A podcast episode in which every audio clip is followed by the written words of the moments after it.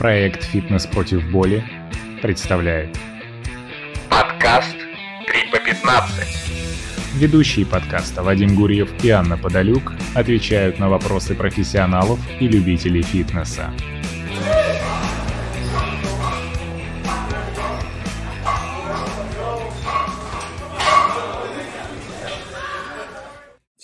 Дорогие друзья! С вами подкаст 3 по 15 и, конечно, проект «Фитнес против боли». Вадим Гурьев и Анна Подолюк на связи. Благодарим вас за новые вопросы. Некоторые, к слову, были заданы еще, наверное, задолго до появления самого подкаста. Я их бережно выписал, сохранил, как и обещал. Они когда-то были заданы на телеграм-канале, какие-то вопросы приходили в директ, известные запрещенные соцсети. Ну, в общем, я таким богатством не разбрасываюсь и сохранил это благополучно до нашего подкаста. Аня, поздоровайся, озвучь, пожалуйста, первый вопрос сегодняшнего выпуска. Привет, дорогие друзья! Спасибо вам большое, что вы нас слушаете и поддерживаете нас своими вопросами. Сегодня у нас такой выпуск очень практически ориентированный. Когда мне Вадим показал эти вопросы, которые он бережно, как он выражается, собрал, я сказала, что чтобы ответить на каждый из этих вопросов, надо неделю готовиться к вебинару. Ничего, мы справимся, и я действительно верю в него, что он сейчас нам замечательно ответит на вопрос по поводу скрининга и приседаний. Приседания можно использовать в качестве скрининга. Поясните, пожалуйста, свою мысль, Вадим, что вы имеете имеете в виду? 3 по 15. Да, вопрос на самом деле даже глубже был, чем скрининг, и даже глубже был, чем приседание как средство да, проведения скрининга. Хотя мы знаем, что это упражнение в разных вариациях. Когда-то это просто приседание с руками на поясе, когда-то это приседание руки вытянуты перед собой, когда-то это приседание руки подняты над головой, является частью многих программ скрининга. Ну, наверное, там FMS как Functional Movement Screen, один из самых известных да, версий, где человек выполняет такое приседание с палочкой над головой. В нашей же с тобой методичке по скринингу да, и в соответствующем семинаре выбран вариант, когда мы наоборот не даем человеку вытягивать руки перед собой, чтобы не менять центр тяжести, да, и посмотреть, условно говоря, на его истинную возможность, как держать баланс в приседаниях, так и не использовать вот этот рычаг для того, чтобы себя уравновесить. Но надо сразу нашим уважаемым слушателям сказать, что версий скрининга немало, но так или иначе, наверное, практически любой скрининг, с которым я сталкивался, включает в себя анализ приседаний. Действительно, вещь уникальная, базовая и вне зависимости от направленности тренинга. Это реабилитационный тренинг требует наличия приседаний, потому что о какой функции можно говорить, если человек у нас элементарно не может там сесть, встать с унитаза или в кресло или еще куда-то. Фитнес-тренинг, безусловно, потому что тоже мы чему-то учимся и мышцы укрепляем, развиваем, да, ну и спортивный тренинг, вот этот перформанс-тренинг, это вообще база, да, которая там выполняется в различных скоростных режимах, развивает все там от мощности до гипертрофии силы, чего угодно. То есть без приседаний мы понимаем, что никуда. Для чего вообще нужен скрининг? Вопрос глубокий, но имеет довольно простое обоснование. Скрининг приседаний позволяет тренеру в короткий промежуток времени понять, будет ли применяться приседание на самых первых тренировочных сессиях с клиентом. Иногда в рамках фитнес-клуба такие сессии называются стартовая персональная тренировка или вводная персональная тренировка. Ну, как правило, эта услуга включена в пакет бесплатная, да, и клиент ее использует для того, чтобы там ознакомиться с тренажерами, получить какой-то инструктаж. Иногда да, тренеры по распоряжению руководства там, да, своего фитнес-департамента проводят эту тренировку именно как персональную. То есть не для того, чтобы просто вот пройдемте, давайте посмотрим, какие тренажеры, вот здесь вот так, вот здесь вот так, а предлагают клиенту, ну, в принципе, хорошую такую персональную услугу, чтобы она на чем-то была основана, чтобы это, ну, не был каких-то набор шаблонных движений, честно говоря, который не очень в последнее время работает с целью заинтересовать клиента. Это я так опираюсь на такую, можно сказать, свою обывательскую статистику, разговаривая с многими менеджерами, с тренерами, что клиенты не очень охотно уже покупают тренировки, где им просто рассказали, что вот тренажер, и они, в общем-то, к этому относятся, что ну вот спасибо, Кэп, а то я не вижу, что это тренажер, и что вот у него там рукоятка вот так, да, двигается. Другое дело, когда тренер показывает действительно свою компетентность, показывает персональную тренировку вот в самом истинном смысле слова, да, что-то пытается адаптировать, объяснить человеку, обучить, такое воспринимается очень хорошо и почти гарантированно ведет к ну, какому-то более-менее долгосрочному сотрудничеству между клиентом и подопечным. Так вот, этот скрининг нужен для того, чтобы принять более точное решение о наличии приседаний у конкретного человека вот в первые тренировочные занятия. Неловкая ситуация, какая может выглядеть, да, вы не провели никакой скрининг, сделали все на глазок, спросили какую-то информацию, так, да, довольно шапочно и разрозненно, да, и предположили, что, ну, без приседаний никуда, и пошли с человеком приседать. И вы видите такое, что вам хочется вообще провалиться под землю, спрятаться куда-то, убежать, потому что человек выполняет, если вы еще ему гриф какой-нибудь дали, или еще довесили что-то на этот гриф, да, выполняет такое, что у вас вариант А – свернуться немедленно, да, и сказать, что ой-ой-ой, мы это делать не будем, да, что на самом деле так себе со стороны да, ваших компетенций.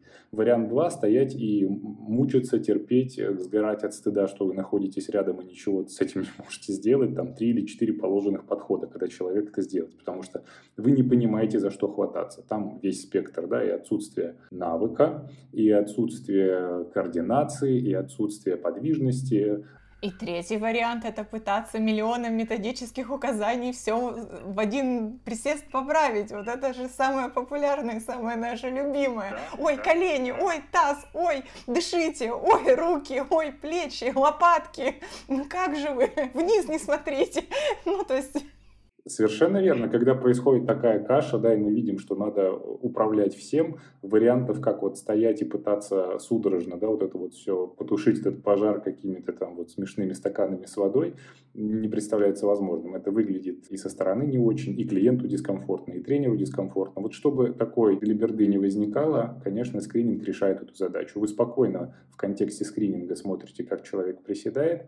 Если вы понимаете, тут речь идет об одной-двух максимум да, методических указаниях, что вы там поменяете высоту опоры, если она понадобится, да, или дадите какие-то рекомендации по центру тяжести, или остановите человека, чтобы он слишком избыточно там не садился вниз при текущих его возможностях, да, то, конечно, можно начать, чего бояться, да, но если вы видите, что слишком много но, что вы видите, что там нет никакого двигательного контроля, нет подвижности, он делает все, то даже там вроде как приседание по структуре, да, но если мы начинаем на это смотреть, мы понимаем, что тут вообще ни о каком приседании речи нет, то вы принимаете решение, наверное, это не будет в стартовой персональной тренировке, просто зачем, да, если есть полно альтернатив, можно человека подгрузить, дать почувствовать мышцы в более безопасных совершенно там для него и более понятных упражнениях. Скрининг решает эту задачу. Помимо скрининга, мы, безусловно, с тобой чуть-чуть подробнее его раскроем. Вообще, тема приседаний этого вопроса, она не исчерпывается. Я вот хотел бы сейчас тоже на тебя переадресовать эту часть вопроса, потому что кажется, что ну, для меня лично там вот со скромным там опытом да, в 12 лет, и куда я свой нос только там не засовывал, кажется, что говорить вообще не о чем. Но уже просто тему сожрали, язык в буквальном смысле каждый. Когда ты по факту начинаешь работать с тренерским составом, иногда даже опытным, среднее, например, значение там могут быть 7-8 лет, кто работает, да, то есть мы не говорим о новичках. Какие-то вещи, они действительно кажутся до сих пор пор, то есть людей озаряет то, что у каждого, например, структура приседаний может зависеть от первого, второго, третьего, четвертого. То есть они приходят к идее, их реально, то есть вот видно, поэтому на, и на это на скрининге происходит, и там и на биомеханике силовых упражнений, что а что же получается, нет идеальной техники, что ж тогда, у каждого надо это. То есть и ты понимаешь, что это ну, не какой-то инсайт, который там где-то был, вот, вот только что посетил. Поэтому здесь очень важно, наверное, проговорить будут основные вещи, и э, я передаю передачу Анне, на что мы обращаем внимание, потому что есть скрининг, а есть же еще визуальный осмотр, есть куча всего, и вообще интересно про кости, про суставы, про глубину. Да, Вадим, спасибо большое. Ты конечно, поднял фантастически глубокую, интересную тему. Я полностью согласна с тобой, что действительно скрининговая работа по приседаниям, по каким-то иным движениям, она, безусловно, помогает нам не совершать какие-то ошибки с нашими клиентами, потому что, помните, да, основная цель вообще наших тренировок, хоть ознакомительных, хоть регулярных, заключается в том, чтобы создавать победителей. Да? Искусство тренера – это дать такую задачу своему подопечному, подобрать такую нагрузку, чтобы человек не то чтобы супер легко, да, но несколько поднапрягшись, такие ее успешно решил и ушел от нас довольный с тем, что он может, умеет и какой он молодец искренне молодец, да, когда я учу своих студентов и коллег хвалить э, клиентов, они на полном серьезе спрашивают, а если говорит, хвалить не за что? Я говорю, ну, значит, идите постучитесь головой об стенку, потому что вы дали человеку такое упражнение, в котором его не за что похвалить. Значит, вы такой вот замечательный специалист. Подумайте об этом на досуге, как говорится. Итак, действительно, на что мы можем посмотреть, когда мы воспринимаем какое-то упражнение, делаем из него анализ движения? Ну, в первую очередь, Вадим уже это сказал, какое оно в принципе. Ну, человек А просто тупо может сесть у него сгибаются колени, у него сгибаются тазобедренные суставы. И иногда я даже не приседание в первую очередь прошу человека сделать, а на лавочку смотрю, как он садится. Мы просто садимся с ним рядом, начинаем разговаривать, и уже в этот момент я могу оценить, как он садится и как он встает. Если я понимаю, что я имею дело с человеком, который там опирается руками для того, чтобы встать, кряхтит, что-то еще с ним происходит, ну понятно, что приседание вообще даже в скрининг у нас просто не попадет. Я уже все, что мне надо, увидела. Приседаний у нас не будет там в ближайшие несколько занятий, по крайней мере в том виде, в котором его тренеры классические себе воспринимают. Далее, конечно же, мы смотрим на то, как человек встал. Вот он когда приседал, он, он, он как поставил стопы, на какую ширину, он как развернул носки, он как вообще держит это равновесие, свой баланс, куда он девает колени, куда он девает таз, наклоняет ли он корпус. То есть, когда человек приседает, и мы анализируем его движение, конечно, мы должны вокруг обойти, да, мы должны посмотреть это движение с разных сторон, зайти сбоку, посмотреть, насколько гармонично нам кажется, падает, не падает куда-то тело человека, посмотреть на него с точки зрения фронтальной симметрии, право-левосторонний какой-то наклон, поворот, вращение, что-то, что заставляет нас думать, что человеку это дается тяжело, что человек действительно не очень, наверное, правильно говорит, не умеет приседать, но как-то вот у него это все немножко неловко получается, да, несуразно. И тут мы понимаем, да, что действительно не надо будет делать это упражнение основой нашей тренировочной программы, ну, потому что к нему надо какие-то подводящие упражнения давать. То есть в целом вот это вот интуитивное ощущение, когда вы на спортсмена, там, не знаю, в вольных упражнениях смотрите, и про одного вы понимаете, божечки, как легко и бодро он все это делает, а про другого вы понимаете, что он каждый прыжок, каждый элемент дается ему прямо, ну так, с трудом. И тут вот это общее ощущение, которое вы от скрининга получаете. Если хотите какой-то более глубокий анализ движения, то, конечно, мы смотрим, а как отдельные суставы двигаются. Вот прямо выбираем вот конкретное повторение, человек выполняет, и я смотрю только на его голеностопный сустав, только на то, как ведут себя лодыжки, только на то, как голень приближается к носку. Только вот на этот угол оцениваю. Потом смотрю только на колени, смотрю, как им удобно выходить за носок, как человек ловит этот баланс, где они останавливаются, ходят ли они вовнутрь или наружу. Опять же, зависит от того, как человек встал исходно и почему он так встал. Еще перед скринингом я, конечно, очень люблю, в принципе, задавать вопросы об опыте человека. И иногда с удивлением обнаруживаю, что человек не может нормально присесть, а он приседает, пытаясь очень много всего контролировать, отклячивать вот таз, да, этим хвостиком, э, держать свою поясницу, очень много там долго настраиваться, чтобы лопатки как-то так поставить, и потом, значит, наконец разрождается этим приседанием да, и мы понимаем, что его так научили, его этому долго прямо вот дрессировали на это дело. Переключить человека на какое-то более естественное движение тоже бывает сложно. Понятно, что в таком виде это движение никогда в его жизнь не перейдет когда ему надо будет поднять ключи с пола, когда ему надо будет сесть на унитаз, он будет делать это как-то иначе, и наша задача понять его естественные способности к движению, а не то, чему его там кто-то научил. Поэтому тут, конечно, еще важен вот этот вот опыт предыдущих занятий. бывает, что переучивать прямо приходится человека, успокаивать его в том смысле, что все с ним хорошо, нормально приседает. Просто опять возникла вот эта ситуация, когда человека с его особенностями морфофункциональными, анатомическими запихнули вот в ту самую технику «не выводи колени за носок», «прогнись в пояснице», «грудь колесом», «лопать лопатки приведены и опущены, туда не смотри, здесь вдох, здесь выдох, да, и вот это носки точно вперед. Ну, в общем, много всяких ограничивающих рекомендаций, которые мешают действительно родное движение, то увидеть естественное для человека. В идеале на скрининге мы не даем вообще никаких рекомендаций, ничего не показываем, просто просим присесть, как он себе это представляет. А еще лучше для начала просто посадим на скамью, сели, встали на разную высоту, может быть, тумб, да, вот на эту тумбу сядьте, вот на эту тумбу сядьте и смотрим естественные движения, когда мозг человека занят другими вещами, а навык приседания выглядит именно автоматическим, а не тогда, когда человек думает, ой, сейчас я красиво все это сделаю, чтобы тренер меня похвалил, какой я молодец. Вот это и есть, собственно, суть скрининга, как мне кажется.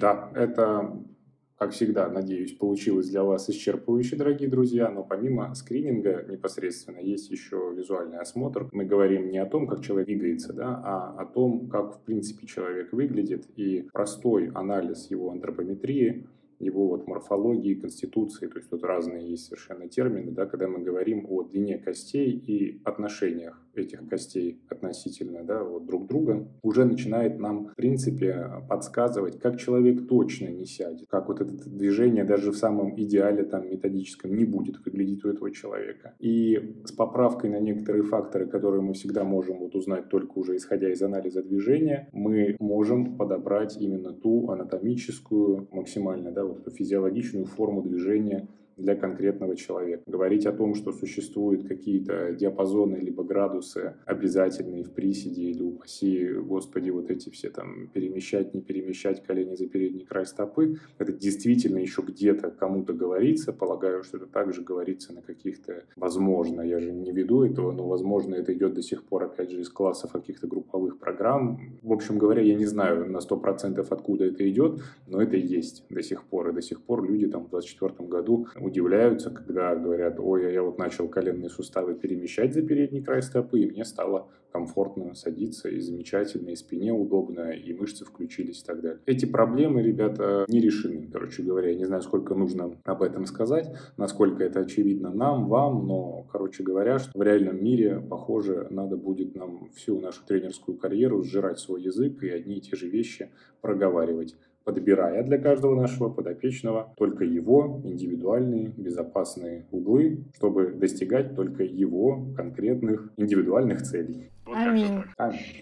3 по 15. Итак, дорогие друзья, мы продолжаем второй вопрос подкаста 3 по 15. Аня, прошу тебя, зачитай его. Вопрос номер два звучит следующим образом. Отдайте, пожалуйста, рекомендации по перемещению лопаток во всяких упражнениях типа отжиманий и подтягиваний. Вопрос крайне интересный. Уместно, наверное, начать с анатомии, потому что вспомнить вообще, что там с плечелопаточным комплексом, что там интересного вообще проходит. Речь идет не только о костях, не только о суставах, да, речь идет еще о нервах, речь идет еще о крупных кровеносных сосудах. Все это, наверное, необходимо вспомнить, чтобы понять, как лопаткой управлять в тренировке. Вот касаемо даже конкретного нашего вопроса в отжиманиях, подтягиваниях. Есть данные, в принципе, наверное, их можно назвать средними, они встречаются и в зарубежной литературе по анатомии, и в нашей советской. Наверное, их можно привести к 10-12 сантиметрам перемещения лопатки. Если опираться на какие-то исследования и на свой практический да, опыт, то, наверное, этот диапазон с обеих сторон расширить, да, получается, что дать свободу движения где-то там от 8 до 15 сантиметров. Люди разные, сама лопатка по размеру разная, и диапазон может, конечно, у людей отличаться. Самое, наверное, важное, что нужно говорить в контексте перемещения лопаток, это, в принципе, такой наш подход. Что может быть, если что-то пойдет не так? Что может быть, если лопатками двигать чрезмерно интенсивно? Потому что о пользе, ну, мы примерно представляем. Активнее работают мышцы какие-то, да, то есть которые приводят лопатки, ну, значит, скорее всего, речь идет о ромбовидных, трапециевидных мышцах, там, преимущественно средней, да, порции. То есть мышцы, которые приводят лопатки к позвоночнику, могут работать активнее, на них можно сделать основной фокус в упражнении, если это того требуется. Возвращаясь к нашему, там, предыдущему вопросу, да, есть определенные скрининговые процедуры, есть определенные тесты, которые заранее с клиентом, в принципе, нас настраивают на то, нужен этот вообще диапазон движения лопатки или не нужен, как вообще плечо плечо-лопаточный ритм поживает у него. И если дела не очень, если лопатка там как гвоздями приколочена и никуда не двигается, да, можно об этом подумать. Есть ряд там эстетических да, вопросов, которые связаны с тем, что, например, периферия там, в виде круглых мышц, широчайшие мышцы, волокон, которые там находятся да, на отдалении от туловища, хорошо развита, а в центре спины некоторая дырка такая, неразвитая мышцы. И с эстетического компонента тоже, наверное, особенно людям, которые там или в фотосессиях принимают участие, или на сцене стоят, тоже как бы надо это сделать. Такое, например, на обучениях лично у меня неоднократно было, да, что прям люди люди жаловались, говорят, тут у меня вот здесь не хватает мускулатуры. Я говорю, давай посмотрим на движение лопаток и видим, что этого движения явно не достает. В любых других случаях, которые мы можем назвать там как спортивный тренинг, мы можем назвать просто там абстрактный фитнес-тренинг, если мы видим, что лопатка как-то двигается и не вызывает никакого там дискомфорта, не возникает ограничения движения руки, ну и всего комплекса, то, конечно, рекомендация двигать лопаткой как комфортно, как удобно, она выглядит наиболее адекватной. Так вот, в противном случае, если увлекаться все-таки этим гиперприведением, гиперопусканием лопаток, у нас есть с вами так называемое плечевое сплетение, в котором, если я не ошибаюсь, выделяют надключичную и подключичную части, и, соответственно, от него отходят короткие длинные ветви нервов. Если, как мы понимаем, да, у нас в приведении, там, опускании лопаток у нас активно участвует ключица, естественно, эта кость соединена с ней напрямую, то можно пережимать, да, создавать вот эту компрессию, сдавливание этих нервных структур. Я в свое время э, сильно увлекался с подачи одного человека вот этим гиперприведением, опусканием лопаток. Я вам могу сказать, что в начале, учитывая, что дефицит движения лопаток был, объективно был, я не дорабатывал во многих упражнениях лопатками, что снижало, безусловно, эффективность работы моих мышц спины, снижало где-то, наверное, даже стабильность грудного отдела в упражнениях, когда мне нужно было что-то тяжелое расположить там на позвоночнике. Но когда эту задачу мы решили, это, наверное, заняло, может быть, несколько месяцев, да, я просто, скажем так, закрепил этот стереотип движения и стал применять его к месту и не к месту. В одном из случаев я помню отчетливо, что это, по-моему, были какие-то майские праздники, я занимался на подвесной системе. И на подвесной системе выполнял там довольно объемные у меня раскладки, были подтягивания различных. Это были вертикальные подтягивания, это были фронтальные подтягивания, когда, говоря определенный такой угол падения довольно мощный был, да, что лопатки приходилось приводить со значительным усилием. И, значит, этот цикл тренировок сделал, и вроде ничего не предвещало, и как-то шел просто с работы домой, назад, с рюкзаком за плечами. И в какой-то момент меня просто начало накатывать какая-то похожая на паническую атаку состояние, которое отдавало мне вот куда-то вот в левую руку сильно, куда-то под ребро и под лопатку, и вот это так настолько резко начало нарастать, что я просто уже подумал о гораздо более серьезным, чем какой-то приступ обычной невралгии. И я просто, да, в буквальном смысле, мне казалось, что у меня вот проходит вот эта вот э, возможность вообще дышать, как-то сделать этот вдох. Когда уже потом я э, там дополз до дома, лег, я понимаю, что вот у меня прям вот такой спазм мышечный сильный, позвонил коллегам, проконсультировался, то есть они так поржали, говорят, что типа там выпей кое-что, полежи, отдохни, и, и все будет нормально. Это действительно так и прошло. Но потом, анализировав, я понимаю, что по всей симптоматике это было что-то связанное с тем, что, а, ну, гипердвижение лопатки, и мы знаем из анатомии, что когда лопатки двигаются чрезмерно интенсивно, когда они слишком смыкаются, можно сказать, да, приводятся и опускаются, это требует для позвоночника именно как раз в грудном отделе преимущественно разгибания. Мы знаем, что у нас позвоночник в целом, ну, как бы может разгибаться, безусловно, но в целом это структура, которая находится в несколько согнутом положении, это его анатомическая суть как бы этого отдела. И когда мы чрезмерно его начинаем эксплуатировать в этих э, гиперприведениях, гиперопусканий, в общем-то, неудивительно, что что-то там на уровне или нервных структур, или на уровне мышц может пойти не так. И я засомневался уже в тот момент о том, что это нужно к месту и не к месту вообще применять, когда уже я собрал обратную связь у большого количества людей, кто с этим также столкнулся, кто начал применять это и в отжиманиях, сильно в эксцентрической фазе, их сводить, фиксировать, в подтягиваниях. Короче говоря, там в, даже если мы выполняем, не знаю, выпады или приседания со штангой, все равно делать акцент на этом гиперприведении опусканий. Это, а, неудобно, б, это смещает фокус вообще с целевой мышечной группы, ну и вообще с целевой сути упражнения, потому что это правда некомфортно, это доносит избыточное напряжение, там оно вообще не к месту и неудобно.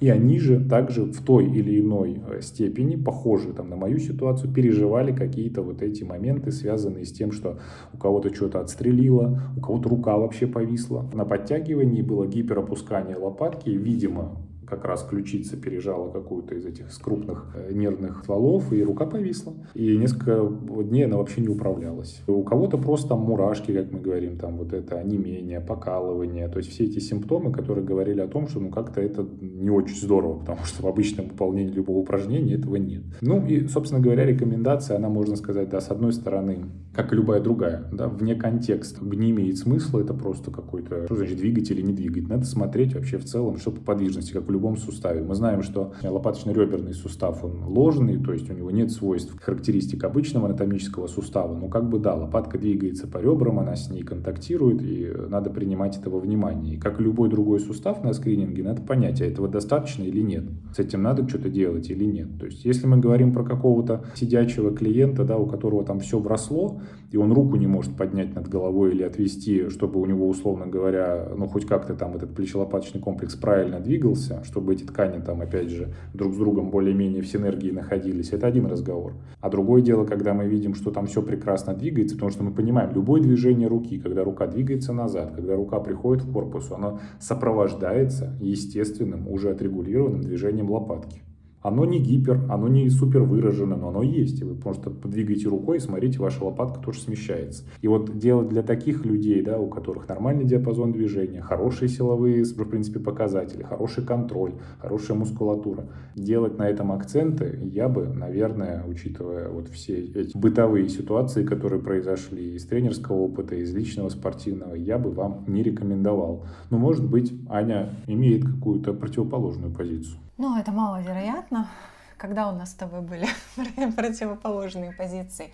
Я, пожалуй, только добавлю, что очень много людей действительно имеют очень мягкий позвоночник, достаточно хорошо мобильный, и действительно среди наших клиентов немало людей, и среди тренеров немало людей с уплощенным грудным кифозом.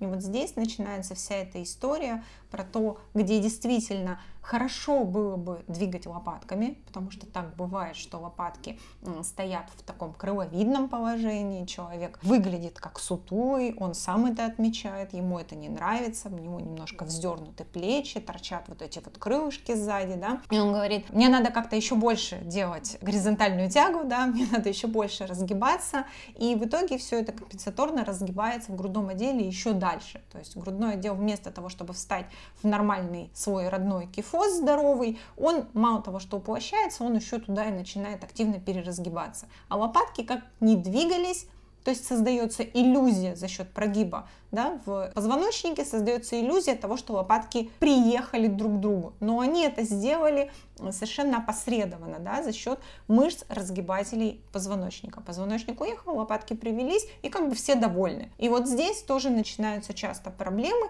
потому что сутулость никуда не уходит. В нормальном варианте у нас с вами после тренировки, после укрепления мышц, приводящих лопатки, в идеале человек должен уже в более или менее расслабленном состоянии стоять прямо с развернутыми плечами. И если этого не происходит, если только вот через усилие самокоррекции он может это сделать и снова и снова, с занятия в занятие, ничего не работает, подумайте, не позвоночником ли это все происходит. И вот там эта рекомендация опустить и привести, она бы работала, дай бог, чтобы она правильно выполнялась. К сожалению, она действительно часто вредит и уводит человека совсем в не ту работу, которую надо бы.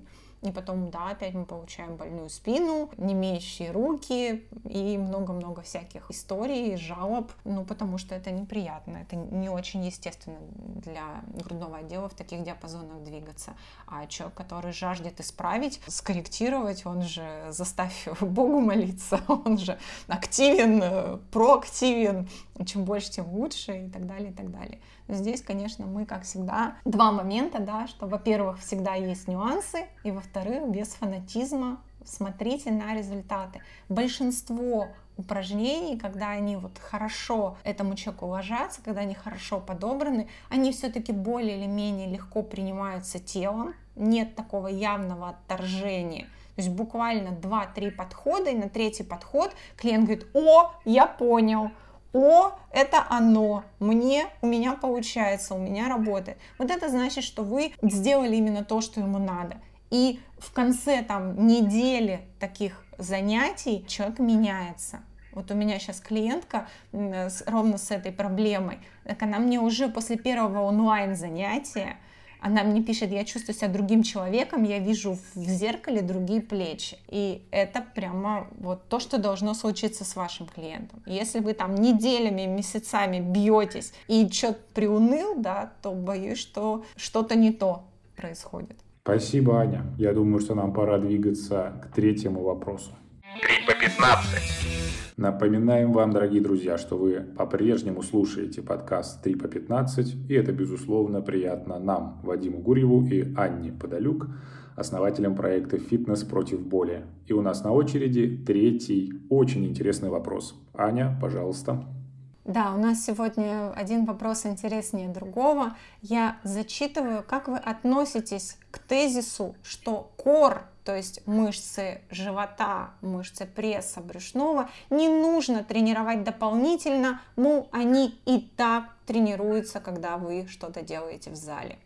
Вау, да, как я в таких случаях говорю, история не оригинальна, не свежа, но она есть. Она есть, она жива в фитнес-сообществе. И почему я об этом говорю? Потому что общаюсь с этим тренерским сообществом всячески активно. Существует предположение о том, что если человек выполняет как правило, это какие-то базовые многосуставные упражнения. Ну, как правило, приводятся какие-то вещи, связанные там становая тяга, приседания со штангой, жимы вверх, какие-то там варианты подтягивания, что кор работает, и этой нагрузки достаточно да, для того, чтобы мышцы живота... Давайте сразу да, вообще говорим, что мы относим к понятию кор, центр.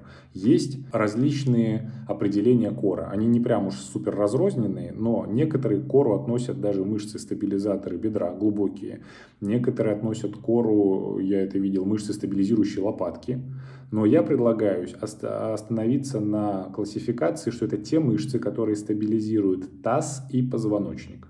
То есть в основном, если мы говорим о крупных мышцах, то есть это анатомически наши мышцы живота, со всей их сложной структурой, там разное направление волокон, и мышцы, собственно, вовлекающие в работу позвоночник, либо активно, либо те, которые его стабилизируют, когда мы с вами выполняем какие-то бытовые вещи. То есть все мышцы, которые участвуют в локомоциях, ходьбе, беге, держанию позы. И, собственно говоря, не знаю, Ань, согласишься со мной по этой классификации или нет, то есть таз-позвоночник. Мне кажется, что здесь э, не надо спорить, кто что считает кором и как бы кто с чем согласен или не согласен. Важно то, что мы говорим именно о коре вот в таком варианте. Мы объяснили, что мы имеем в виду, ну и, собственно, вот об этих мышцах и пойдет речь. Если кто-то считает, что кор это что-то иное, я тоже знаю, что туда включают и тазовую диафрагму, включают и приводящие мышцы бедра, да, то есть берут по Майерсу глубокую, например, линию, но мы не будем учитывать именно эти мышцы, мы действительно поговорим о том, что стабилизирует таз и позвоночник, как мышцы живота и мышцы, управляющие позвоночником. Другие мышцы мы сегодня не учитываем в этом определении. Просто чтобы у вас с нами был разделенный контекст. Хорошо? Очень, да, интересно, когда речь заходит о практическом применении этого тезиса. А это тоже, как говорится, делают не только лишь все. Учитывая то, что тренировки а, по фитнесу вещь в принципе, очень абстрактные, протекают у разных людей на разной интенсивности. У тех, кто тренируется не очень интенсивно, осознают они это или нет, нравится им это или нет, в принципе, тезис довольно может быть живучим. Почему? Потому что он никогда не проверит его на истинность, да, то есть то, что корни требуют дополнительной нагрузки. Давайте с вами предположим, то, что человек занимается там несколько раз в неделю, там от двух до четырех, какой-то там интенсивностью близкой к умеренной, силовыми тренировками. Он делает все, что у него, в принципе, в нормальной силовой тренировке тренировки содержится, то есть там и наклоны со штангой, и приседания, и выпады, и все, что там наверх тела. При этом он нормальную держит адекватную диету, и у него, соответственно, нет избыточных каких-то жировых отложений, у него очерченный нормальный живот. Да? И он еще там делает кардио какое-то, даже если это очень умеренное кардио, какое-то там, не знаю, работа на велоэргометре, в аэробной зоне ходьба ли, или просто вот он там много шагов еще в день делает. Что видит такой человек? Он видит, что тонус, безусловно, в мышцах живота есть, тонус в мышцах позвоночника, безусловно, есть. Теми весами, с которыми он работает, ему достаточно. Визуально все выглядит эстетически прикольно, здорово. Чем не доказательство того, что я пресс не тренирую, да, и у меня, а, все видно, у меня все рельефно, никаких проблем нет. Да, безусловно. Тогда этот тезис, если мы говорим о таком контексте, в принципе, он может работать, иметь место быть. Спорить о том, что когда вы берете что-то маломальски тяжелое, рефлекторно ваши мышцы включаются в работу, я думаю, он не будет оспариваться, он, это так и есть. Вопрос в том, когда амбиции человека в том или ином проявлении, даже фитнеса, можно назвать это фитнес плюс, фитнес плюс хореография, фитнес плюс игровые виды спорта, фитнес плюс единоборство, фитнес плюс силовые виды спорта, вот это вот все появляется, возникает повышение требований в принципе к тренингу, повышение к весам. То есть мы можем рассмотреть даже две ситуации. Мы можем рассмотреть футболиста, мы можем рассмотреть не знаю, человека, который делает акцент на пауэрлифтинг или тяжелую атлетику. Применение да, этой силы, как футболист, каких углах ее реализует и в каких условиях, и штангист, разные. Спорт мы условно можем объединить и тот, и другой скоростно-силовой вид спорта. Важны эти характеристики очень, чтобы человек умел э, реализовывать усилия быстро, да, мышцы могли, соответственно, координировать работу ног, через мышцы кора, в работу рук и так далее. Мы получаем с вами следующее. Если футболист реально выходит на какой-то интенсивный этап либо тренинга, либо интенсивный этап соревнований, то есть мы не говорим про какой-то там литербол, кубок подсолнечного масла с коллегами там, да, после работы, то есть более-менее серьезный уровень, где нужно быстро бежать, где нужно вести силовую борьбу, где, короче говоря, непросто совершенно. Мы понимаем, что это и на моем опыте было, и куча других спортсменов, то есть об этом говорили, недостаточно сильные мышцы кора не позволяют сделать ничего. Более того, повышается риск даже повреждений и соединений между этими мышцами, да, соединительной ткани, которая эти мышцы связывает, и повреждения самих мышц, и куча проблем, которые связаны, опять же, например, с э, системой, а это, наверное, корректно назвать системой, именно приводящей мышцы плюс мышцы живота. То есть, в принципе, да, мы знаем даже анатомически, эти структуры, они фактически пролегают, то есть мышцы живота там, от нижних ребер условно до лобка, и приводящие мышцы уже от лобка, соответственно, идут на бедренную кость. И учитывая, что там и анатомические объединения в виде фасции соединительной ткани это есть, и по функции тоже там, что очень много совпадает, right. То эти проблемы тоже могут возникать у спортсменов и у бегунов, и у футболистов, у кого эта зона недостаточно сильная. Тут возникают, конечно, ряд вопросов, а что такое сильное? Ведь просто тоже очень сильные мышцы, которые нет потенциала да, быть эластичными, тоже плохо, потому что игра или какой-то там интенсивный промежуток бега быстрого, он в любом случае потребует от вас реализации вот этих эластичных свойств. Причем это будет не какая-то там легкая, эластичная на фитболе контролируемая контролируемая реализация да, этой эластичности. Это будет очень силовая, такая агрессивная мера, которая, если мышца не позволит вам растянуться, она тоже повредится. И, соответственно, вы можете что-то там себе или порвать. Это тоже очень, очень неприятные да, истории. Тут тоже возникает вопрос, что идея просто тренировать, долбить мышцы живота, то есть сокращение, постоянно только концентрический режим работы, неважно какой, да, то есть там не только сгибание, пускай это будут там боковые наклоны, силовые ротации какие-то, это тоже не всегда выход, потому что слишком тоничный сильные, мышцы слишком сильные. Это часть, скажем так, вопроса. Они должны быть эластичными, чтобы спортсмен мог эффективно, безопасно выступать. В контексте, например, там, тяжелой атлетики или пауэрлифтинга с ростом весов, с ростом отягощения, эти мышцы тоже начинают играть очень-очень важную роль в стабилизации грудного отдела, в стабилизации поясничного отдела, в правильном положении таза. Если дополнительно не тренировать хоть в какой-то мере эти мышцы, ну, я не видел людей, которые бы вот поднимали реально реально много. То есть я говорю, конечно, о весах, там, когда на спине 200 плюс и, и там больше и так далее.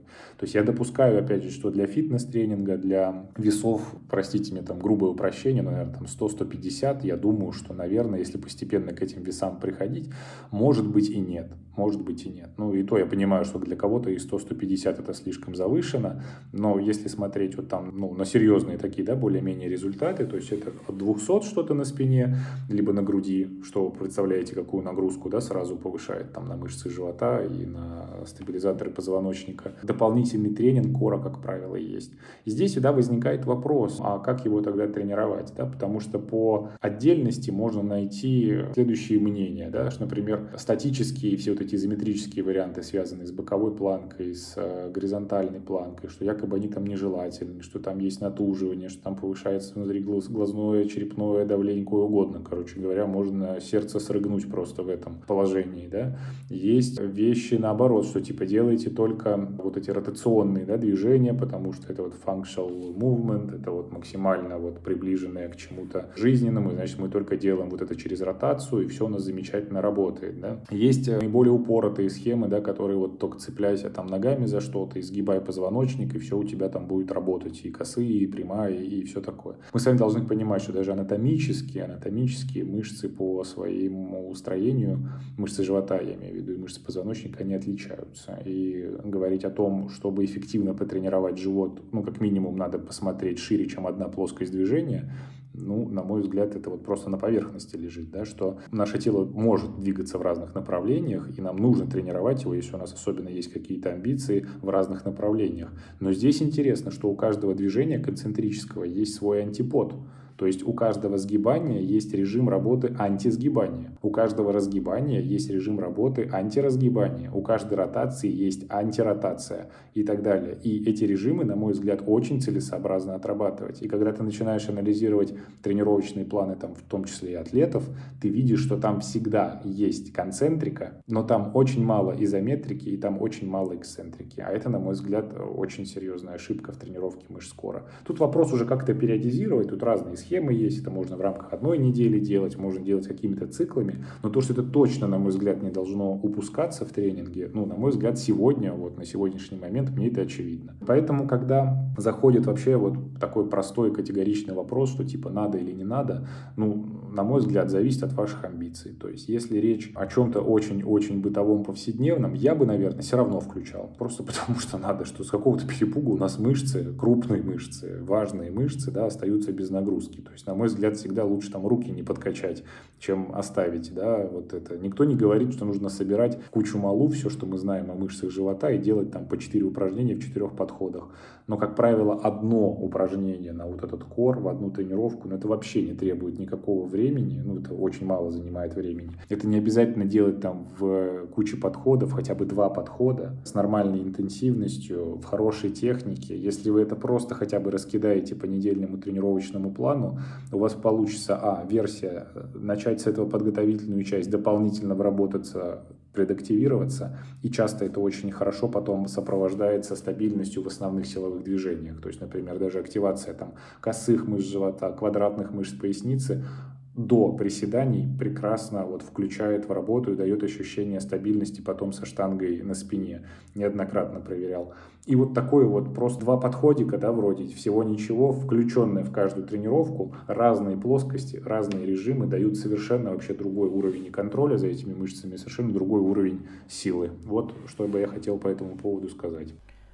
Ну, я, наверное, поддержу тебя, потому что, может быть, я тоже немножко как-то ограниченно себе это представляю, да, но если мы, например, берем человека, который тренируется в зале, но у него набор этих тренировок для спины, груди, мышц ног, мышц рук задействует, получается, мышцы живота да, и стабилизаторы позвоночника, в какой функции? Практически вот в этой вот изометрии. Он использует только один режим работы этих мышц для того, чтобы они держали. Остальные режимы, концентрика, эксцентрика, не говоря уже какой-то скоростной да, работе, они, пресс не вовлекается в, в эту историю.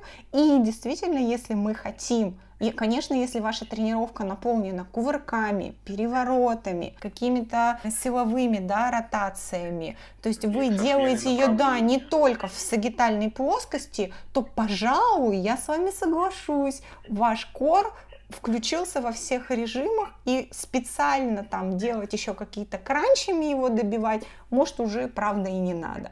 Но если вы работаете, как говорится, по классике и вот проанализируете свои позы, ваш пресс только держит все время как стабилизатор таз и поясницу, ну, может быть, все-таки, правда, есть смысл сделать то, о чем говорит Вадим, и как-то немножечко распределить всю эту историю. И я хочу вам сказать, что люди начинают профит получать от добавления вот этих вот э, прицельных упражнений на мышцы коры и позвоночника, еще и во всяких бытовых моментах, которые, ну, как бы не всегда даже в нашу голову приходят, ну вот элементарно. Сейчас зима, сугробы, машина застряла, надо подкопать, надо толкнуть, надо что-то сделать. И вот даже вот это, как бы, если человек не тренируется, это из ряда вон выходящая нагрузка, которая может действительно, да, повредить спину и потом будет отзываться долго дискомфорта. У человека, у которого есть в тренировочном плане работа с этими мышцами дополнительная, не только стабилизационная, но и двигательная, скорее всего, прекрасно с этой задачей справится и, как говорится, глазом не моргнет.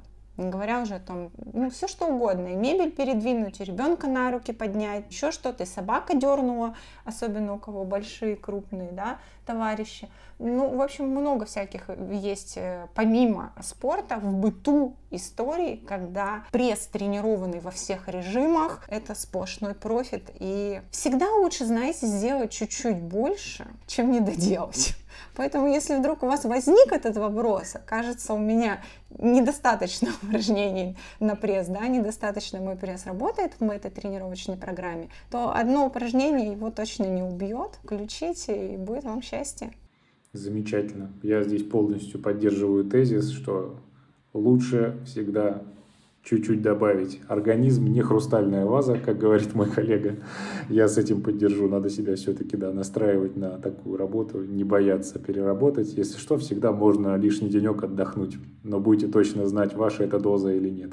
На этом мы вот этот актуальный выпуск 3 по 15 заканчиваем. Благодарим вас за прослушивание. Просим вас также активно оставлять свои вопросы, даже если вы это делаете там, не публично в нашем паблике в Телеграме или ВКонтакте или в запрещенной социальной сети. Можете это делать лично, писать мне, либо Ане, и ваши вопросы в любом случае, как показал сегодняшний выпуск, попадут к нам на подкаст. Большое спасибо, до свидания, до новых выпусков.